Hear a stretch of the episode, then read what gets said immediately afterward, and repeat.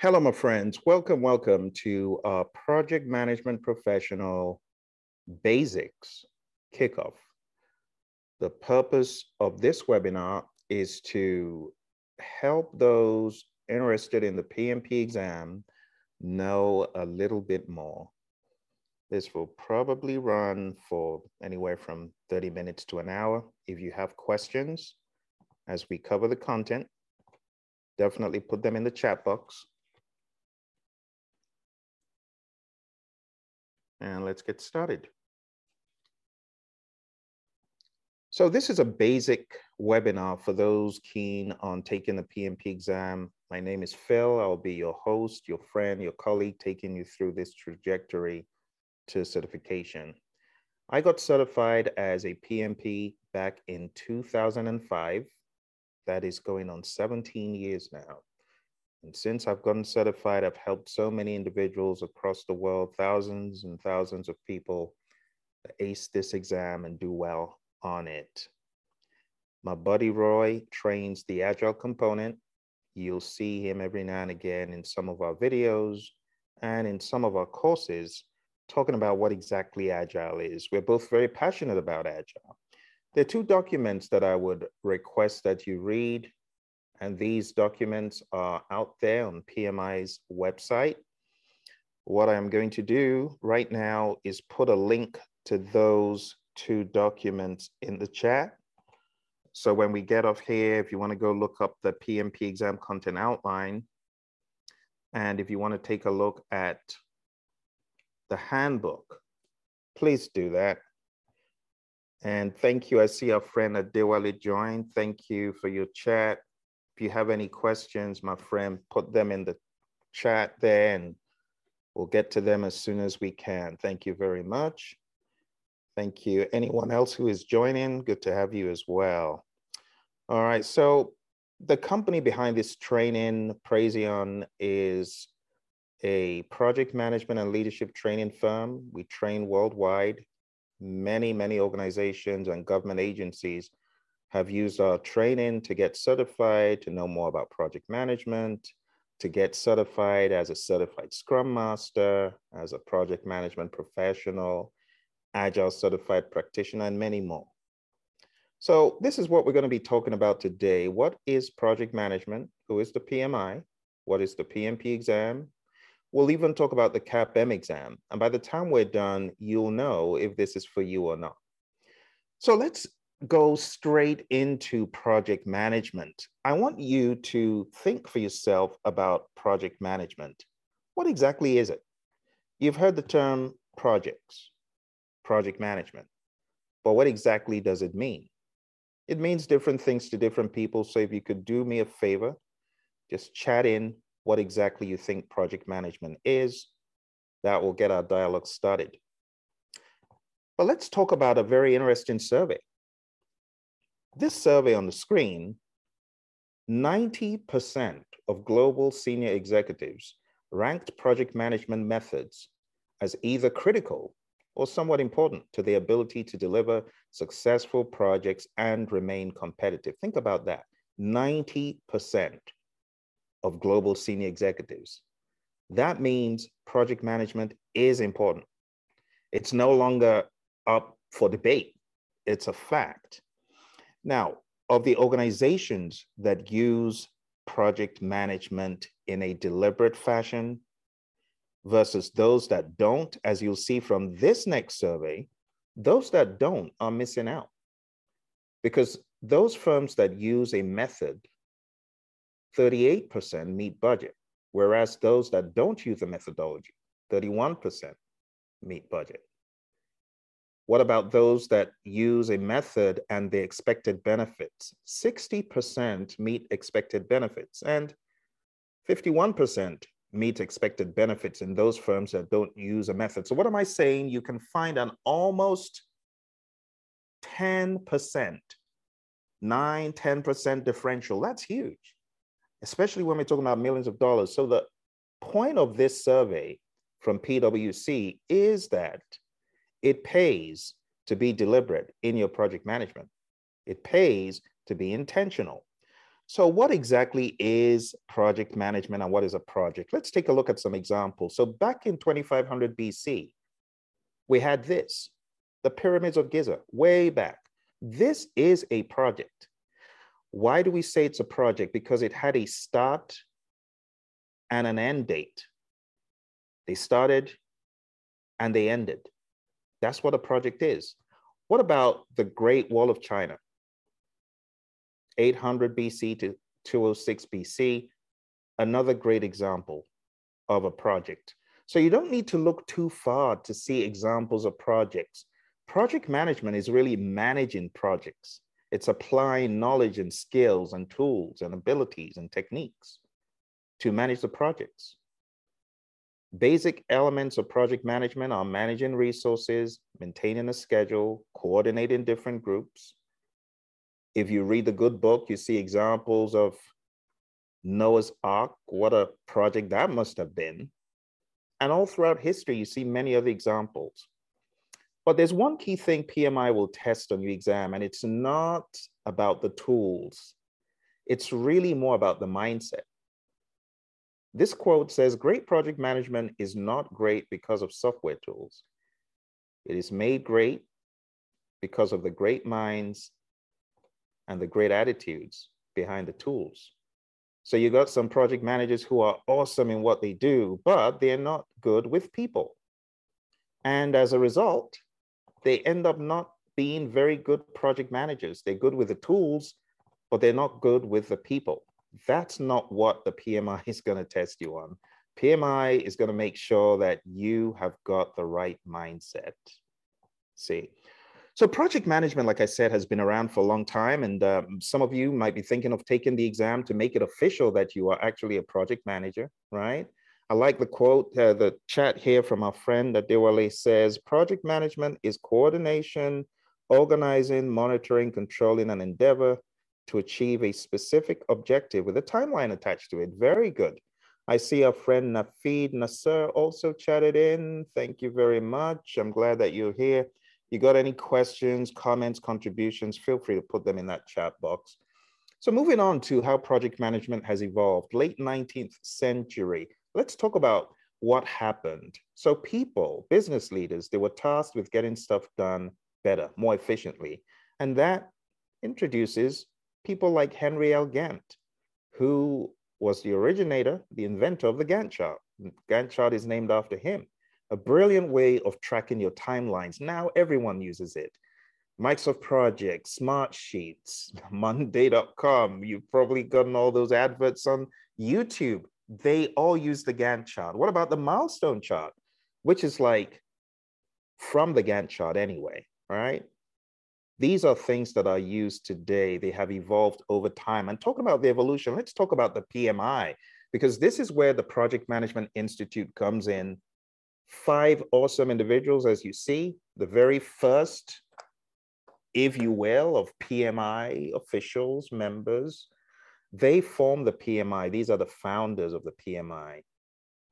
Some of them aren't with us anymore, but their work far outlives them because PMI put project management on the map.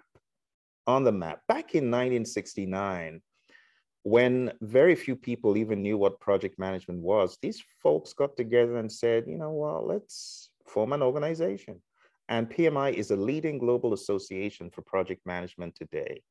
Now, the growth of PMI and the PMP exam, it can be seen in this next graphic that I put together back in 2015 thereabouts. When I put this together, it showed the timeline from the very beginnings of the PMP exam. Take a look at when the PMP exam just started, this whole concept back in 1984. There were 40 people certified, 1986, 102. It just started growing in leaps and bounds. Getting to 2015, when I put this together, you can see how many PMPs there were. 655,576. And you thought that was a lot, right? That was back in 2015, you thought that was a lot. But if I was going to draw this today, it will look like this. It will go through the roof because now we have over 1.2 million. Think about that. Do you know what 1.2 million looks like? So when I hear people saying, I want to get certified, but I don't know if I'm going to be able to do it. Are you kidding? If 100, if uh, 1.2 million people could do it, you can do it. We're not talking about hundreds here, millions. That shows you there's a place for you. If you truly mean business and getting certified, you absolutely can do it. You can. So a lot of what the PMP exam is about is documented in a number of publications. It wouldn't be fair for me not to show you these publications. I want to show you these one by one. The very first publication is the oldest in all that I'm going to show you. It's called the PMBOK Guide 6th edition. This may actually soon be out of print. You're going to find it hard to, to get a new one. This is my beaten up one. It's followed me on the road all over Europe and Canada and America, so it's beat up. It will be hard for you to find one like this. This next book came out around the same time as the PMBOK Guide 6th edition. This one is called the Agile Practice Guide. The next one came out last year. It's not even a year old yet. It's called the PMBOK Guide 7th edition. So there are three publications that are very often referred to for this exam. Just be aware of that. So when you come aboard the journey to getting certified, you need to be able to digest huge amounts of information. Now, let me give you my honest truth and honest opinion, because I know people are going to ask me the question Do I need to read all of them? And the answer is no.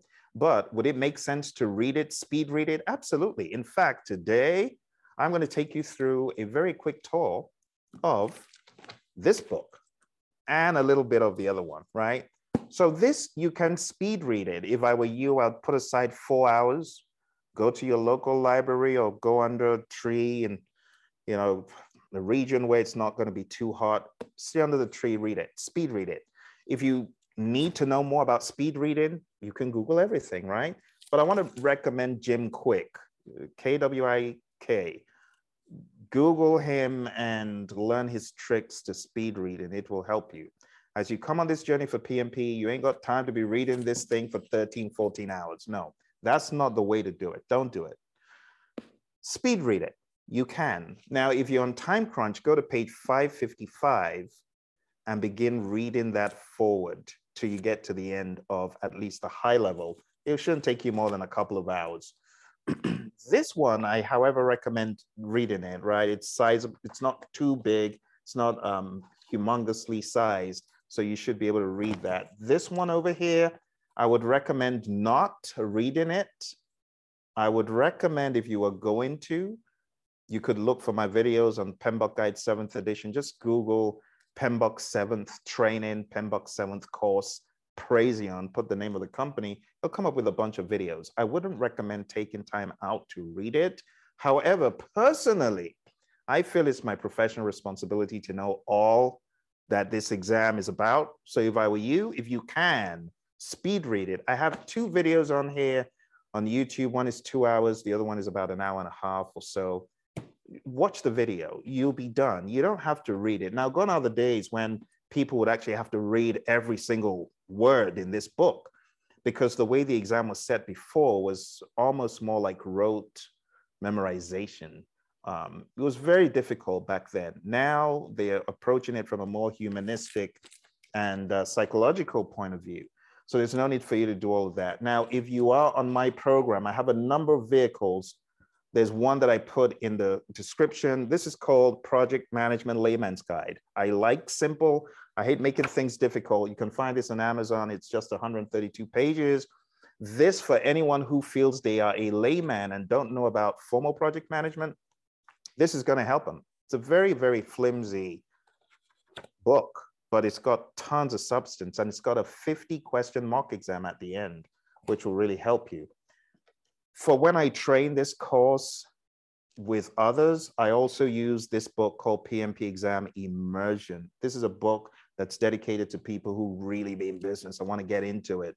But that comes later on, okay? So the reason I'm showing you all these books is to let you know the exam has a lot of content.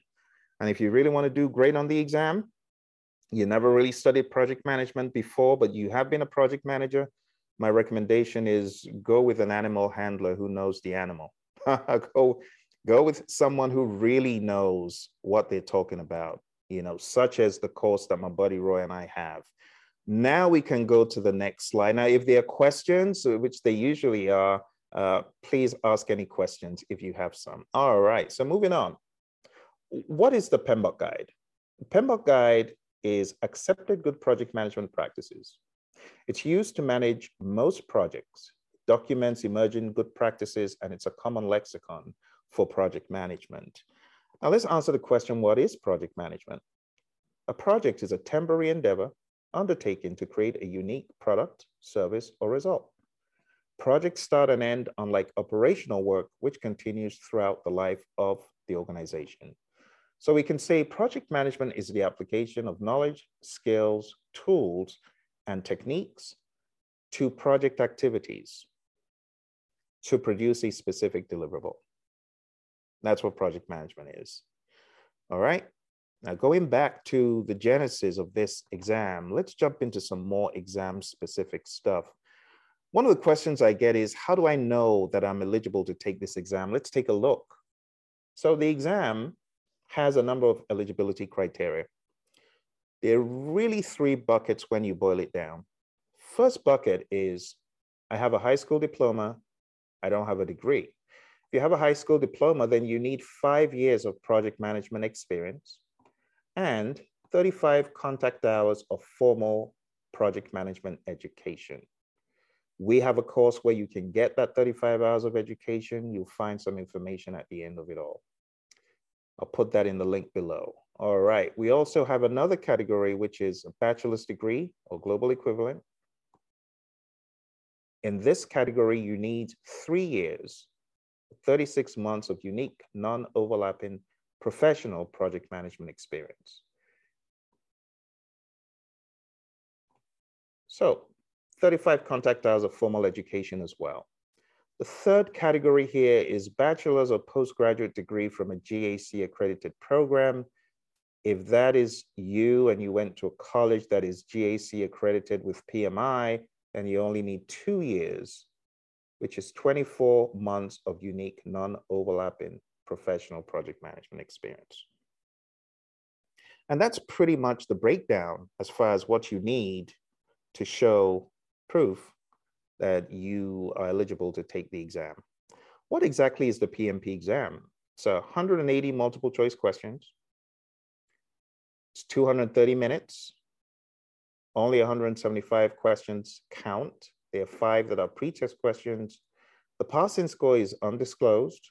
Questions are very situational. And the PMI will evaluate your proficiency in each domain. If you want to understand a little bit more about how this works, just Google Angoff cutoff technique. It'll give you some ideas about how this works. It's not based on a one passing score, one size, you know, fits all type of passing score. And that's why PMI has not disclosed for the past almost 13 or 14 years a particular passing score. There used to be one, but I'm not even going to tell you what it is because it's inconsequential at this point. The bottom line is you need to do well. You need to do great. So it's a highly situational exam that will test how well you can respond to several real world agile, hybrid, and predictive scenarios. Three hours, 50 minutes, five questions don't count. Though tough, majority of our students pass the PMP on their first try. In fact, all the students that came through a masterclass because here you can see we have PM Masterclass. In fact, if you go to projectmanagementmasterclass.com, you'll be able to sign up for the course that we're talking about here. But all of our students from the Project Management Masterclass have all passed the exam in the past year. It's highly situational. Formulas and calculations may not be as prominent. Questions could be drag and drop, MCQ, and things like that. You can get more about this in the chat that I put in there. As I said, sent you the PMI's outline and handout. I'd advise that you take a look at that. All right, let's talk about the content. So the content on the exam is broken out into people, one section, process, one section, and business, another section. People is all about human interactions. Process is all about the tools and techniques that you use for project management. And business is all about business strategy relating to agile, predictive, and hybrid. The five steps to getting certified. One, make sure you're eligible. Two, decide, am I going to do this or not? You got to make up your mind. I'm doing it and I'm not backing out. Decide to pursue the certification. There are pre-study activities that you should do, like sign up to be a member of the PMI and start your application. There's actually a video on this channel about the application. I'll endeavor to put that in here now before I forget. So I'm going to send you in the chat a video that explains how to complete the PMP application form. It's a bit of a longer video, so when you get a moment, you can go watch that. All right. Number four, the masterclass. Projectmanagementmasterclass.com. You can sign up for training there. There are many other options for training, but like I said, get an experienced animal handler. It's a beast, this exam. And step five, pass the exam. Those are pretty much the five steps to success. Whenever you're taking the test, decide to go with backup, with help. All right, so here's a breakdown of the exam in a pie chart. You can see process is bigger than the other areas. People is quite big itself as well. And just remember that the exam is split into two, agile and hybrid and predictive as well. So you've got many different ways of looking at the exam. You could divide it by process group if you wanted to, even though the PMI don't do that anymore, but you could say, what part of my exam is going to be a lot of planning? What part of my exam is going to be a lot of the knowledge areas? What part of my plan is going to be agile, hybrid, predictive? You know, you could slice it. And what I advise people to do is look at it from different angles so that you cover your bases. So these breakdowns of the exam that I showed you in the previous slide, we call those domains, as you can see, people, process, and business. And these domains, they have tasks, and each task has enablers. Tasks, pretty much the underlying responsibilities of the project manager, what you are expected to do, and enablers are examples of the work associated with the task. So there's a lot to study. Their books, like I showed you, Agile Practice Guide, PMBOK Guide 6, Project Management Essentials is our book. There's also the Scrum Guide, which is another book. We recommend a lot of stuff to our students, but we do it gradually. We're not asking you to read everything in the first week. Spread it out, but just know where everything is, okay? So this is how the exam is broken out pretty much domain, and each domain has a set of tasks. You will be tested on the tasks, and the specific enablers is just one way you could look at the task. Again, look for the link that I shared with you earlier. That link will help you understand uh, what exactly the exam is made of. You'll be able to download this document right here. All right. So the link on the screen I have put in the YouTube chat if you're watching on YouTube. All right, let's take a look at some examples of the exam questions. So PMI gave these as examples. These are drag and drop so this matches this. You got to drag and drop on the exam.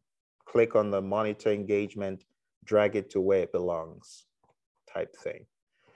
So that's just one type of question. You don't get a whole lot like this. We've heard people say maybe they got one, maybe a couple, really depends. All right, here's another one where you need to click on a hotspot. This is called a hotspot type of question is another type of question that could be graphical. This is one that I wrote. You could get short questions on Agile or long questions on Agile. You could get short questions on predictive, long questions on predictive. Okay, when you're filling in your application form, uh, pay attention to this format. It's also in the link that I put in the chat. That will help guide you on what to expect. Now, here's the cycle of life for the exam when you are done with training and you have all the prerequisites, you have the training from us uh, or whichever source you have used, maybe even training from a previous life, previous world in project management, it does not expire, right? When you're done, put in your application, send it in. PMI will review it for five days. You could be audited, which means PMI could ask for proof that what you've put in your application is true only about 10, sometimes 20% uh, of individuals have been audited. based on what I have experienced as a trainer. Not a whole lot of my students, but around 10 to 20%. Uh, the application payment process, once you submit the credential fee payment, you can schedule your exam. So you pass the audit, you pay the PMI. Again, if you're not audited, then you just jump that step and go straight here. You pay the PMI, and then you schedule multiple choice examination eligibility. You got one year to take it. One year and three strikes, you're out kind of thing. You got three tries. Now, for every try, you got to pay the PMI more money, which is why you want to get this done one time. Certification cycle starts the day you get certified, and you've got three years to get 60 professional development units. You can complete the renewal process once you've earned and reported the 60 PDUs. This occurs on the third anniversary of the day you pass the exam. Credential expiration happens if you've not expired at the end of three years. This has happened to me before, not a good place to be. If you've got a ton of certifications, keep your eye on them because if they expire and go a year without renewal, that's it. You have to take the exam all over again. Not good. You don't want that to happen. All right, so that is it. That's pretty much the cycle of life for the PMP. To make it a little bit clearer, if you were on one of our programs, we would send you study materials. We would have a kickoff like this. You would then begin studying with us, either live on the learning system, and we'll check in with you weekly, check in with us. Uh, there'll be a mock exam that you would need to take. We'll mail you your certificate, email you your certificate, You'd complete the exam application, just follow the steps I showed previously, send it to the PMI. You could be audited or not. If you're audited, go through the audit, schedule the exam at a Pearson test center. There's so many Pearsons all around the world, but schedule it. I would recommend at a Pearson test center. You could actually take the exam at home, but look, read my lips. This is very risky. I know some people say, I took it at home without incident. It wasn't that big a deal. I'm technology savvy. There are a lot of people who are technology savvy and have had big, big problems because it's not about your savviness or the lack thereof. It's about the system. It's about the system. The, sometimes systems just crazy. I've had two students who have had to each take the exam three times before things were sensible. Took the exam, crashed. Took the exam, person didn't show up. The proctor didn't show up. You don't want that to happen to you. So my recommendation really consider going to a test center. All right. And step 12, pass the exam. All right. Now, before we go, we got to break project management down a little bit more just so that you got a good idea of what it is. It's a core concept in project management. Projects need to be authorized. They need to be initiated, started off, and then we need to plan the projects. And after we got a plan, we do the plan, we execute the plan. And then we monitor and control the plan to make sure that it is really going good. And then we close the project or a part of the project. We call this the process groups. This is something that you should know as you dive into this world, because that's how we're breaking down our experience. Initiating, planning, executing, monitoring, and controlling, and closing. Another breakdown of project management is by knowledge area. These are areas of knowledge integration, weaving everything together, scope, scoping out the project, schedule, scheduling the project, cost, costing out the project and managing the cost, quality, managing the quality, resource management, managing the resources, human, equipment, material, supplies, communications, risk management, procurement management, and stakeholder management. Now, to give you a little bit more meat on the bone as far as what these are, you can see on the screen. I'll let you read them for a second. So just read through them. And if you've got any queries about any of them, just let me know.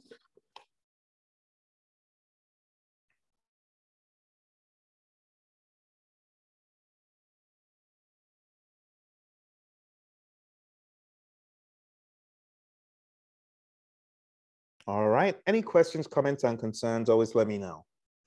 So that's a breakdown of how the knowledge areas work pretty much you take the process groups and the knowledge areas and put them together, you get this scary thing, which by the way, you don't have to cram or memorize. You just need to understand what it's talking about at a high level. We cover that during the training. But this is the notorious page 25. Again, you don't need to cram it. You just need to understand the concept. Every knowledge area has processes. And what you're seeing here are the processes. Again, this is not cram material. I'm not saying you need to cram it, but here we have various processes. Every knowledge area going that way, going horizontally, right? Every knowledge area has a set of processes that help the team to effectively manage the project, help the project manager and the team, right? So you go in that direction. If you wanted to learn more about each one, maybe spend two, three minutes on each one, I want to recommend to you that you look for my series on YouTube. It's called the One Minute Summaries. I'm going to send that to you right here in the chat. So I'll send you one of the links and you can kind of trace the others on our channel. It's called the one minute, call it the one minute summary. So I'll send you the one for integration and from there you can trace the others. All right, here we go. All right, so you can trace the others by looking that way. All right, again, I highly discourage cramming. I'm not saying cram, don't cram, just understand what exactly this is saying, okay? I am going to show you in the next few minutes every single one of these explained at a macro level, very, very high level. This will go very quick. I promise I will not make it laborious and painful. I will make it as quick as I can because I know this is an area people dread, but we should talk about it now that we're here. What I'm going to do is give you one word for each process, okay? This is how we're gonna do it. We're gonna go through the content going downwards like this, okay? And those of you who are project managers, truly, this is not a big deal. This is what you do every day. You just do it in different ways, right? So we're gonna take a look at initiating to closing. We're gonna do it very quick just to give you the context. Here we go. Are you ready? Okay. so initiating is the genesis of the project. One of the first things we do in project management is we create a project charter. The project charter authorizes the project manager to apply resources to the project, pretty much puts the project on the map. The next thing we do is we identify our stakeholders, people that could be affected by the project, people the project, uh, people that the project could benefit from, based on their influence. Anyone who thinks they are a stakeholder, also a stakeholder for that time. So people who could be affected, people who could affect the project, and people who think they're going to be affected. The next process group you see is planning. And in creating a project management plan, which is the first thing we do, we're just going to put together all of the tiny little plans. Let me give you a visual. We're going to put every plan that we get from all the knowledge areas.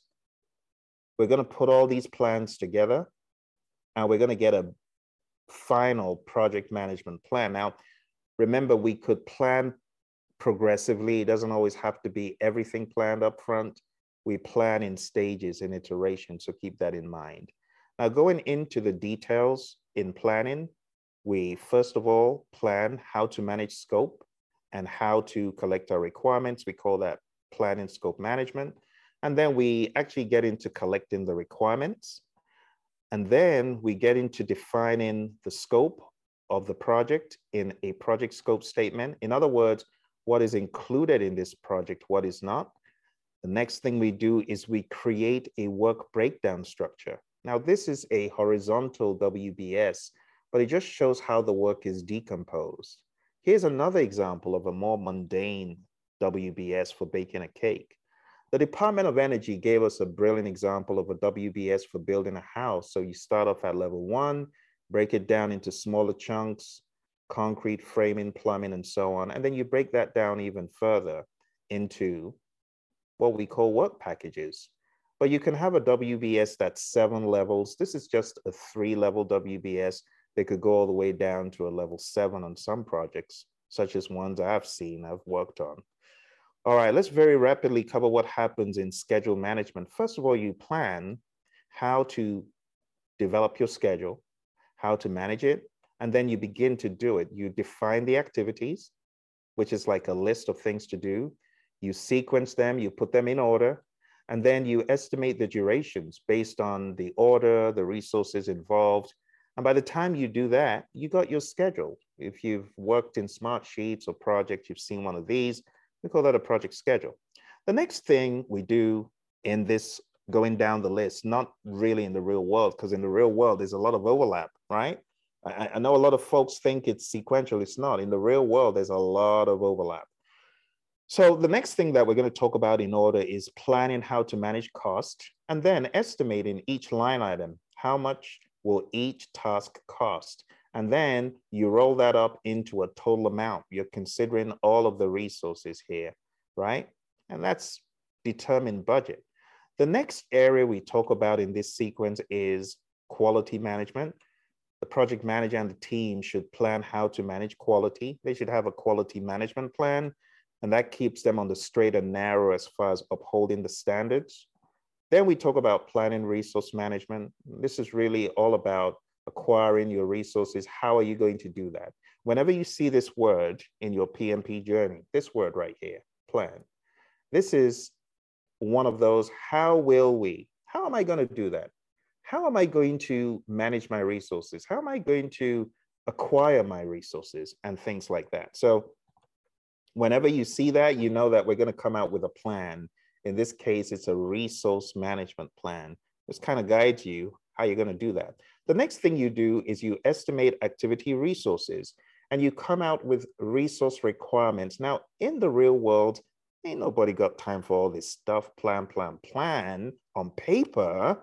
No, you implicitly know it on many projects but there's some where you actually go this far. Some projects you go pretty detailed, like creating a responsibility assignment matrix. You juxtapose a WBS and an OBS, you get a RAM. You could use this RAM to understand who is assigned to what, how many hours are they assigned to. So we can go pretty hard in the real world. I've been on a lot of huge, huge multi-million projects where this is the order of the day. So even though there's small companies that don't do it, there are a lot of big companies that do, and that's why some of this stuff is on the exam.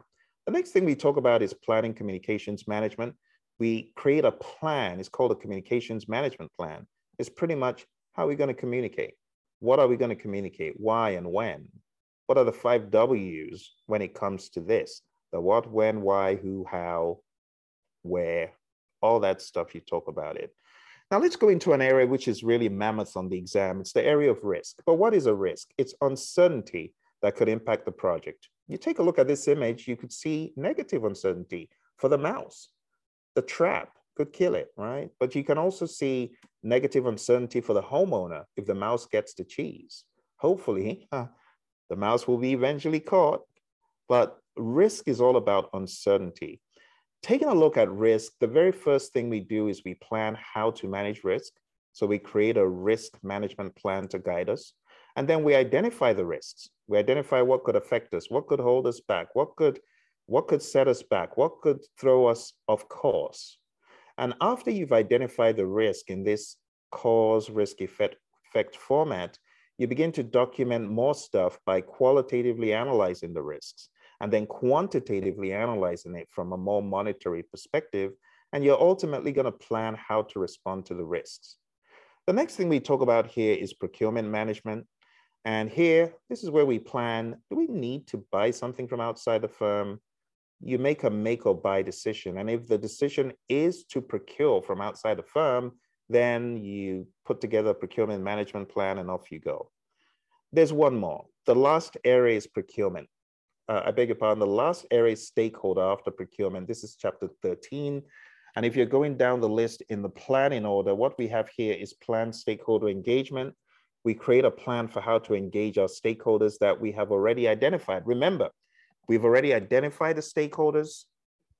Well, this is where we are going to plan how to engage the stakeholders we identified. And that's planning in a nutshell. You got all of these tiny little pieces that I covered really rapidly put them together, and boom, there you have it.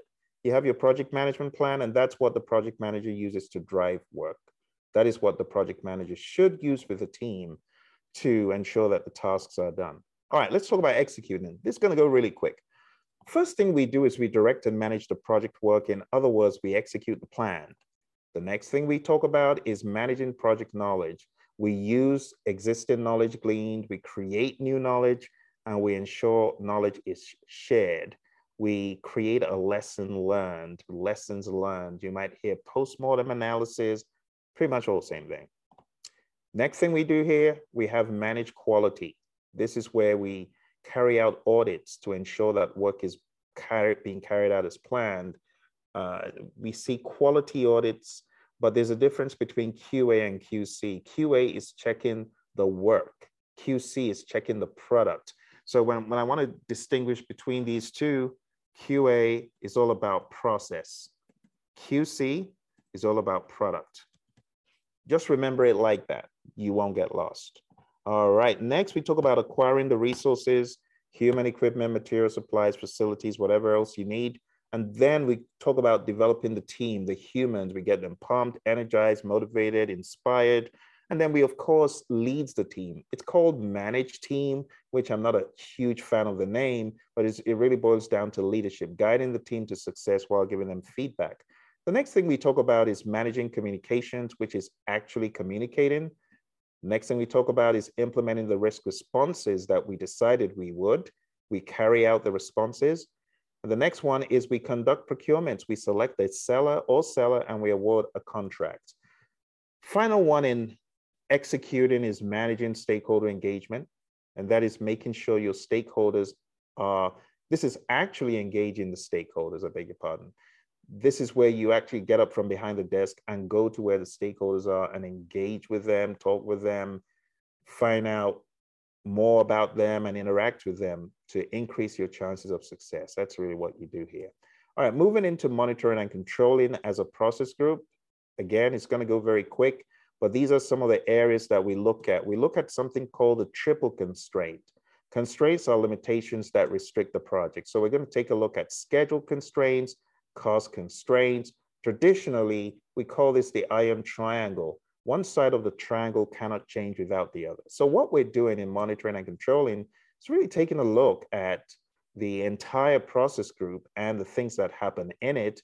And at a high level in monitor and control project work, we're creating work performance reports to tell the story of our journey. How well are we doing at a high level? We integrate all the areas, we get all of this work performance information, we put it into a work performance report, and that report could be shared with stakeholders.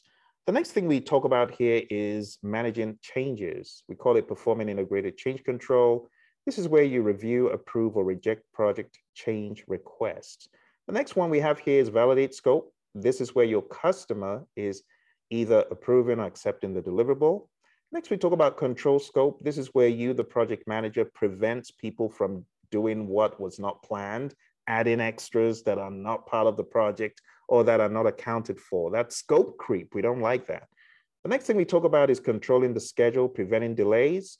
Then we control cost, making sure that cost overruns are prevented as much as possible. If there's a change, then we need to investigate it and make sure we're on track.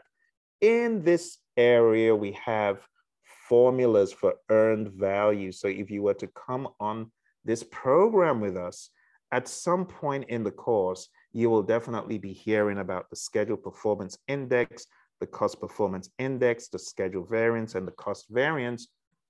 For those of you already on the journey, you do remember they all start with earned value, right? You're going to learn more about earned value when you come aboard the program. As far as indices, we divide when we use the term index, and when we have the word variance, we subtract.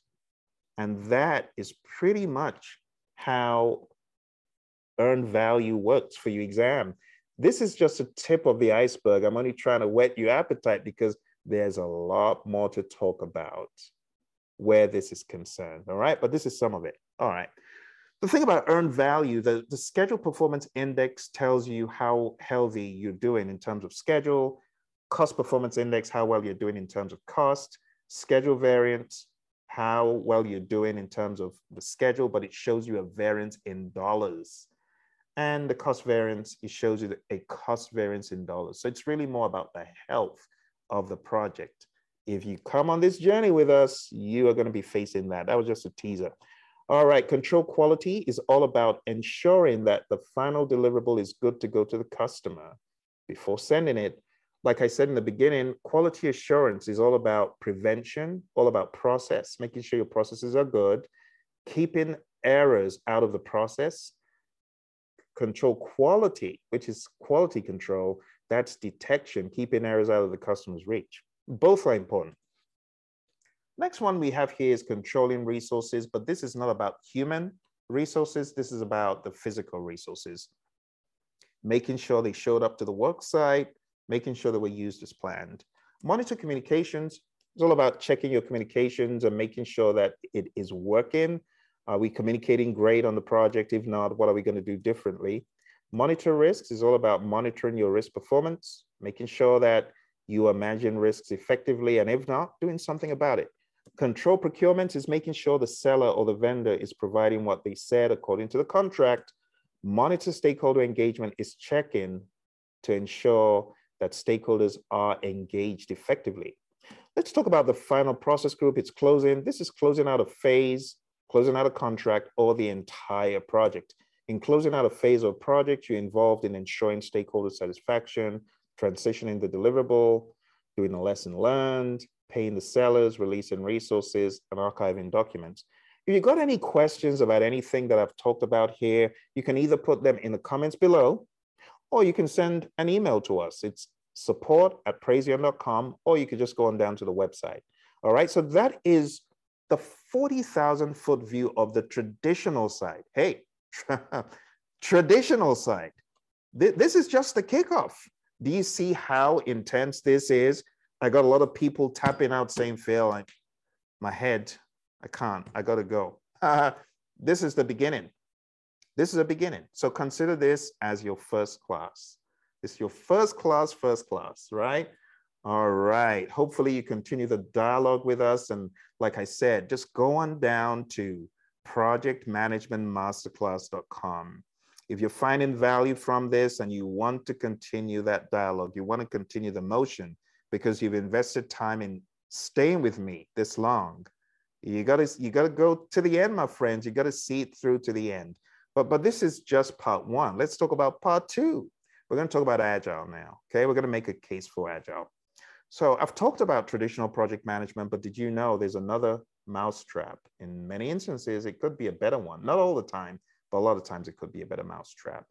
Right here on the screen, I'm showing you another matrix. It's called a Stacey model.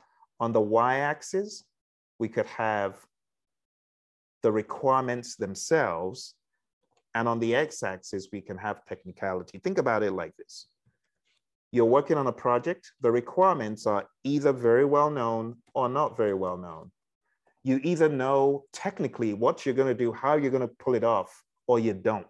And what you're seeing here, we call it the Stacey model. Ralph Douglas Stacey put this together, rest his soul. Brilliant way of illustrating when you need to be either predictive or traditional versus agile. So right over here, we've got requirements that are close to agreement. Very clear. We've got a very clear idea of what we're going to do, what the requirements are. And then as far as the technicality behind it, close to certainty. So we know what to do and we're capable, we understand technically what to do. You can use a simple approach. In other words, you can plan everything out. That simple. Planning everything out, it's simple. But when you don't have a very clear idea of the requirements and things are hazy, you are beginning to go into far from agreement.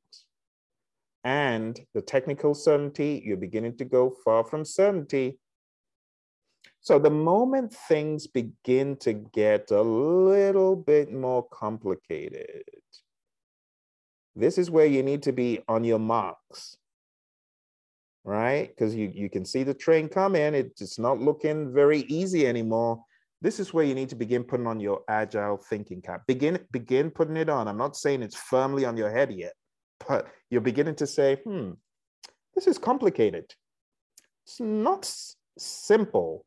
Now, let me give you an example of complicated. Have you ever taken a watch or a clock apart. Have you seen how many things are in that thing?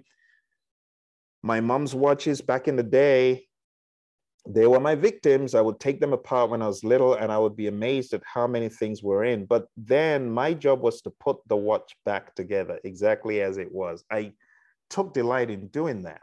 Now, assembling a watch is complicated, it's got many parts, but it can be done if you follow step by step. So you could still use rather predictive approaches, even for complicated work. The problem is when you begin to hit more complex, fairly far from agreement and fairly far from certainty, and you're hit with the complex zone, this is where agile works best, where there's high variability, need to experiment, need to discover, and where change is highly likely. If I asked you, can you drive from wherever you are to one of my favorite places out in British Columbia known as Kamloops? Can you do that?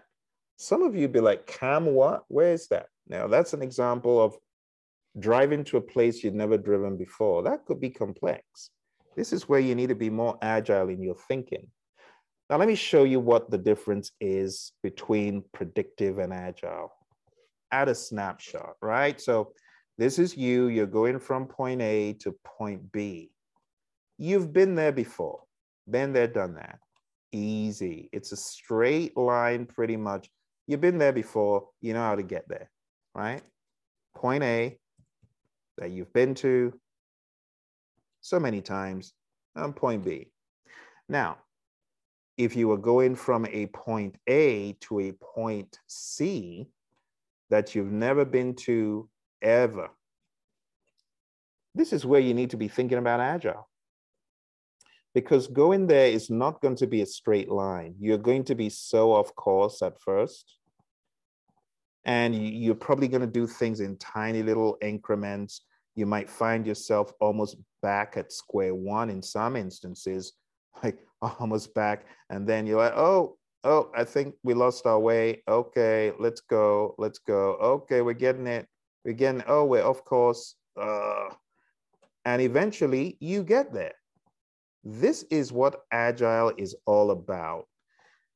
It's a series of experiments. This is your predictive world. Sometimes it makes sense to do predictive, but if you've never been to this place before, this is where you need to be thinking agile. That's the general idea. So in the Stacey model, when we take a look at it, you got to understand and appreciate there's a time to be predictive and there's a time to be agile. Huge loss of life, loss of stakes, potentially. You want to be more predictive. And that's pretty much how it works. There are times when you need to be more predictive. But if there's a lot of uncertainty and it's stuff you've never been or done, then you need to be thinking more agile. And there are going to be periods where you could combine both methods. We call that a hybrid approach. A hybrid approach will combine agile and predictive in different measures. You could do them one after the other agile and then predictive. You could do agile and predictive together. I call it an agile predictive sub. We could do a whole lot of agile, a little bit of predictive, a whole lot of predictive, a little bit of agile. Now, what do I mean by a little bit of agile? Because what exactly is agile? Well, first and foremost, agile is a mindset. Okay, it's a mindset that you have, and then there are practices that come along with the mindset, which we talk about all throughout the course. Too many things to talk about here. I would say just Google Praizion Agile Manifesto. You'll see a number of videos I've got about the Agile Manifesto, which is something you need to know on top of this. But to make a case for Agile one more time, in the world of predictive, we're pretty much fixed with our scope. But in the world of Agile, we flip that triangle that I talked about, the iron triangle on its head. And what we're doing here is being flexible with our scope. And there are times when that makes more sense than anything else. Okay? That's the mindset.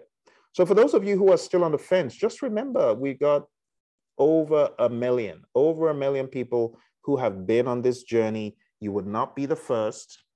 You will not be the second. You will not be the 1.25 million person because people do this all the time.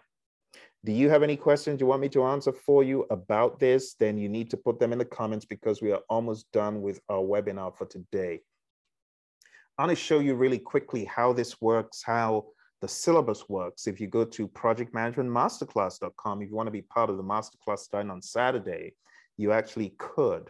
This is how it's broken down. Week one, we hit Agile pretty strong. Goes into a little bit of week two, but week two, we're looking more predictive. Week three, more hybrid. And week four, we're looking to cement everything together. So we've done this a gazillion times for different companies over and over and over again. You got an experienced animal handler, okay? Just remember the likes of the FBI, the US Army, NASA, we train them all. Many companies on the screen, you see them, right? The US Air Force flew me out to Mildenhall in the United Kingdom to train this stuff to our men and women in uniform. So you truly mean business, you need to go on down to projectmanagementmasterclass.com. This happens almost every month or every six weeks. You need to go on down to Project Management Masterclass to learn more. Okay, that's the website, projectmanagementmasterclass.com. Like I said, we've got one starting off on Saturday. Now, I know some people, they have a concern, and, and their concern is to do with the PMI. They're like, well, Phil, are there any hidden costs? Let's talk about costs. Let's talk about money, because PMI, they're not going to give you a free ticket to take the exam. They're going to be looking for some money, right? So let's talk about the money. Let's talk about the fees. So there are member fees to become a member of the PMI, but membership has its perks. The cost of membership is $139. If you want to take the exam as a member, it's only $405. If you are a non-member, then it's $555. So take a look at this table. As at the time I put this together, right? This was a situation. Hopefully this will not change for the worst, all right? But you're looking at $405 if you are a member, which costs 139 If you are not a member, it's gonna cost you more money. Now, I know some of you are already doing the calculation. 139 plus 405, Phil, that's 444, 544. It is, so it's just a savings of 11, but a savings is a saving, right? If I were you, why not just become a member?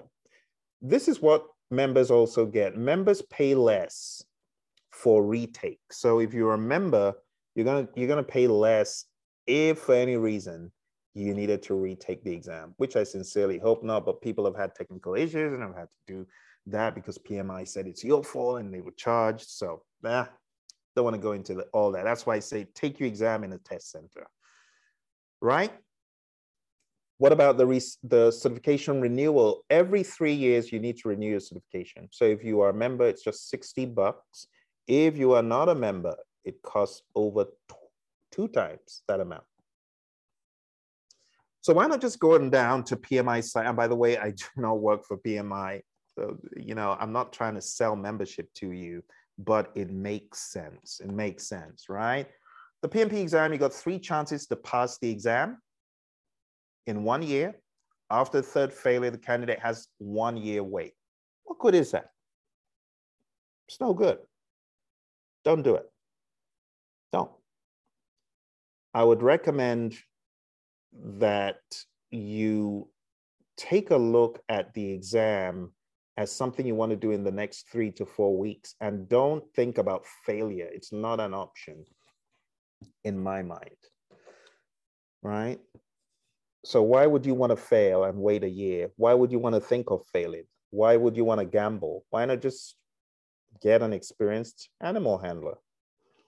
All right, that's what I would do if I were you. I wouldn't play Russian roulette with my money. Money is hard to come by for many people these days in the crazy pandemic, so you don't want to waste your money. You want to make sure it's a one-time thing. You take it one time and you're done. Okay? If there are any questions for those of you just come in, please put them in the chat. We're moving on to our final section here. This final section is to remind you about the exam breakdown. So the exam is broken down by people, process, business. This we've covered already. There's one more thing I want you to take a look at if you get a moment. Like all of this stuff we talked about for about 20 minutes, it's all whittled down into what I call the PMBOK guide mainline. This is a very summarized way of understanding the PMBOK guide. Think about it like a scaled version of the PMBOK. You can find this on YouTube. I've got a couple of videos out there that will walk you through. Just Google or just search for PMBOK mainline. You can type in Praizion and you'll find it, all right? But going into the exam content, the last piece that I really want to hammer down on, because like I showed you a few moments back, Agile is huge on the exam. Agile hybrid is at least 50%. Some people have said recently that they got some more uh, predictive stuff than agile. So you, you still need to know both, okay? But if, if you're encountering agile, it would be wrong for me not to inform you about Scrum. Hey, you got to be bold with this stuff, my friends. I'm going to show you one more study guide to get, and it's free. One free study guide. I want to show you one free study guide. You may not understand why I'm giving you so much material but when you get into the course or when you start studying it, you will appreciate it. I want you to go on down to this website. It's scrumguides.org. I highly recommend that anyone that wants to take this exam becomes a student of Scrum. Why? Because Scrum is the most popular agile framework the most popular. So I've, I've typed in for you scrumguides.org. The other website that I need you to go to, and this actually comes first, I want you to go on down to agilemanifesto.org. So let me put that in the chat as well. Go to agilemanifesto.org agilemanifesto.org, this is where we have the Agile Manifesto. Okay. The Agile Manifesto sets your mindset for why you should be agile and how, right? To be agile, you need to value humans, people, more than processes and tools. Value getting a product working more than a bunch of documents. Documents are good, but you got to value working product more. You got to value collaborating with your customer rather than minutia negotiating without having a collaborative mindset. You need to be collaborative and you need to look at responding to change over following a plan because what good is your plan when you need to change? And then if you scroll down, you get into some more of this great stuff in the principles behind the manifesto. And the highest priority that you should have is to satisfy your customer. You should also look to build projects around a motivated team. Get out of the way, let the team do their job. Stop standing in their way with red tape, trying to make them follow big old process that hasn't worked. Let the team figure out how to get the job done. All right. The other one here is keep it simple. This is my favorite. This is my mantra. Just keep it simple. Cut out the busy work. Do the bare minimum do the bare minimum that will get the same amount of value than doing all this other work. And last but not least, reflect on how you can become better. We call that a retrospective. All right. So going back to the first link I sent you, this is a study guide. In my mind, is like a study guide. It's called a Scrum guide. But I always recommend to my students to actually read this, know it, know what's in there. It's going to help you. All right, so to, to expand this on Scrum, let's talk about Scrum very quick. Scrum is a lightweight framework that enables you solve complex problems without sweating it the way you would using other methods and other frameworks, right? The reason why we say Scrum is a framework is because you can change little bits and pieces within it. You can configure it right? So it gives you an, a skeletal structure that you can put more meat on the bone if you want. The only thing the co-creators of Scrum, Ken and Jeff say don't do is take things out. You can configure it internally, but leave that framework. That's why we call it a framework. Scrum is based on three pillars, transparency, inspection, and adaptation. At a high level, there are three roles, five ceremonies, and three artifacts. There's a backlog of what the customer wants. you're going to plan each iteration. And iteration is a time box. It could be anywhere from one to four weeks in this world, but you're going to plan what to get done within those four weeks. And that gets put into a sprint backlog. So the moment you hit sprint planning, you're in the sprint. We also have two things. One is called a daily scrum. The scrum team meets daily to move things forward and to identify any obstacles. We also have an informal ceremony called backlog refinement. So instead of keeping your backlog growing wild, because remember, people can add to the backlog at any time. It doesn't mean it's going to be done, but it is the job of someone we call the product owner to keep that product backlog prioritized and straight. So your backlog could be very wild and all over the place without good estimates, without good ordering. We don't want that to happen. So we put some time aside in some projects, not all because it's not mandatory. On some projects, the product owner might be proactive, you know, to do this. And when I say projects, I'm using that word kind of loosely because every sprint is a kind of mini project, right? A project starts and ends, but a lot of firms, they just use Scrum as a framework to keep delivering value, whether it's in a product or something else around the clock, right? Development and operations, DevOps, this is another mindset where Agile doesn't have to be so rigidly cadenced. And you find those folks using Kanban. So when you come into this world, you're going to find this flow-based Agile and this iteration-based Agile. This one right here is iteration-based Agile.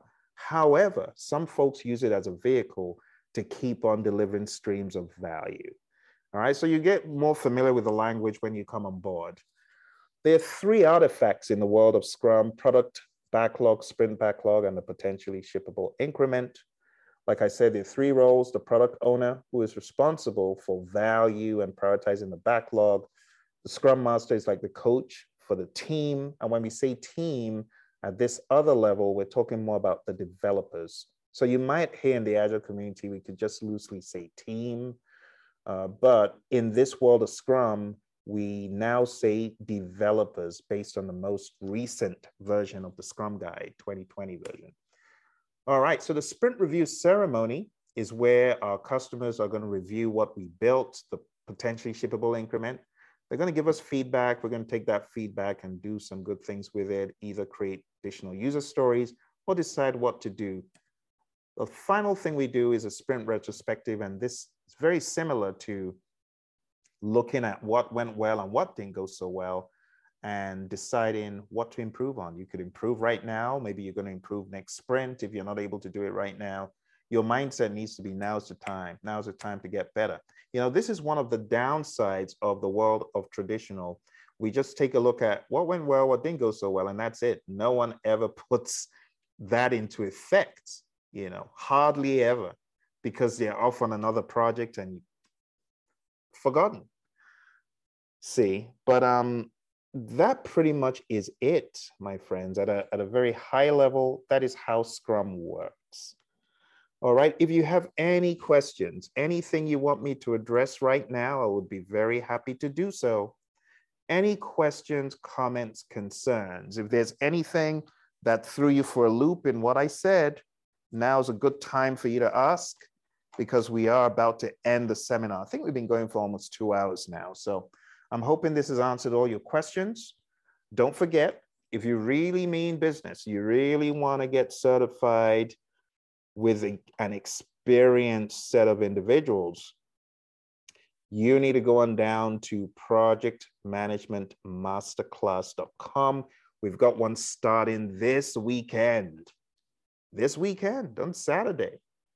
You can be in that next class and like you've heard from many of our students on this channel, because they always come back to share how they did it, you'll hear them say, I didn't know I could do it in the beginning so quick, but I did. Yeah, you're going to get it done really quick. You are going to. So, my recommendation to anyone who's very serious with this, go on down to the website, sign up. Let's get the show on the road. Let's keep it moving. Let's get you certified. Let's get you to dry land. Okay. We're starting off this weekend with a, a healthy dose of agile. That's what you're going to get first. I gave you a little bit of it now. We're, we're diving into Agile. And there's one misconception. A lot of people say Agile is just for IT. That is not true. Agile is not just for IT. In fact, before we leave here today, let me call on my buddy Roy to just demystify how untrue that is. It is not just for IT. Agile concepts and practices have been used in so many industries, not just software, but hardware and hard products. So let's listen to what my buddy Roy has to say about this. All right, let's jump in and let's talk a lot about Agile. So, first thing I want you to understand is that Agile is not just for IT. It came from software. Obviously, absolutely, that's the history of Agile. That's where it came from. But if you even look beyond where the term Agile really got started, and actually a lot of these concepts come from manufacturing. So it's it's gone through many different iterations, and um, Agile took took got a major hold of the software community because it, uh, the technology had caught up and it was easier to do things in iterations stuff like that. But now we're using it pretty much everywhere. I, I do a lot of work. Marketing companies are doing it. Uh, if you're building physical products like phil and i have worked for organizations that build um, or work together on some organizations that have done built physical products like safety equipment things like that.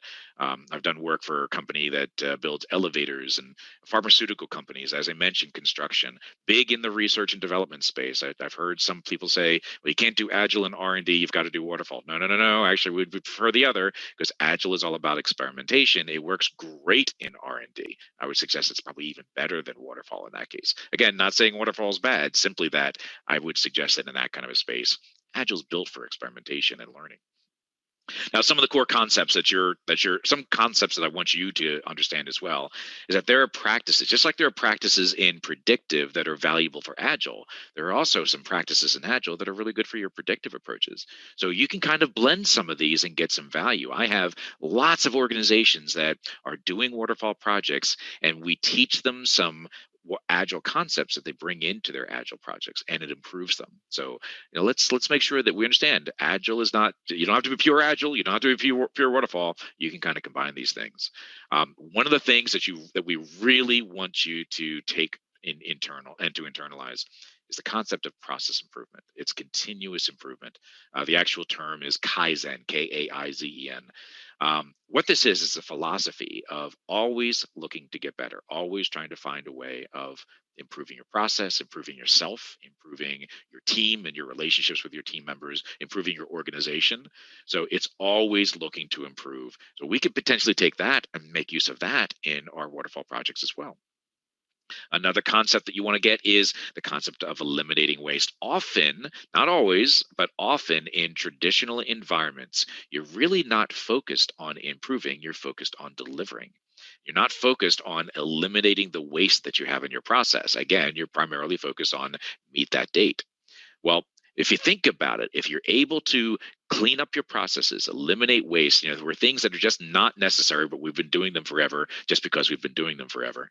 Um, if you look at those things and find ways of making things leaner, getting rid of the garbage that you don't need anymore, then you are going to be able to deliver more successfully. You're going to be able to meet those project deliveries. So it's not just about delivering, it's also making an investment in the process that enables you to deliver. And again, that's something that you can make use of regardless of what process you're following. It's more of a cultural behavioral thing than anything else more culture, more behavior, my friends. And that is exactly what I'm trying to tell you. Agile is not just for IT, it's more about mindset. Okay. Again, for those of you just come in, we're talking about PMP basics.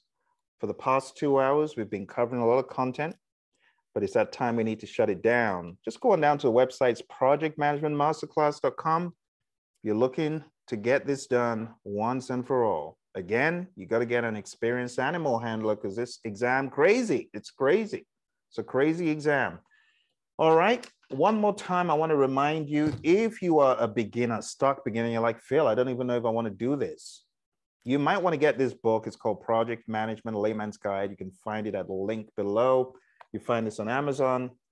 And if you truly want to get this done, become a member of the PMI first because you're going to be able to get PDF copies of a lot of the books that you're going to need for the journey. okay? If you have any specific questions, don't even hesitate to put them in the comments below. This video will be available after the fact once all the rendering is done and you'll be able to watch this over and over again, all right?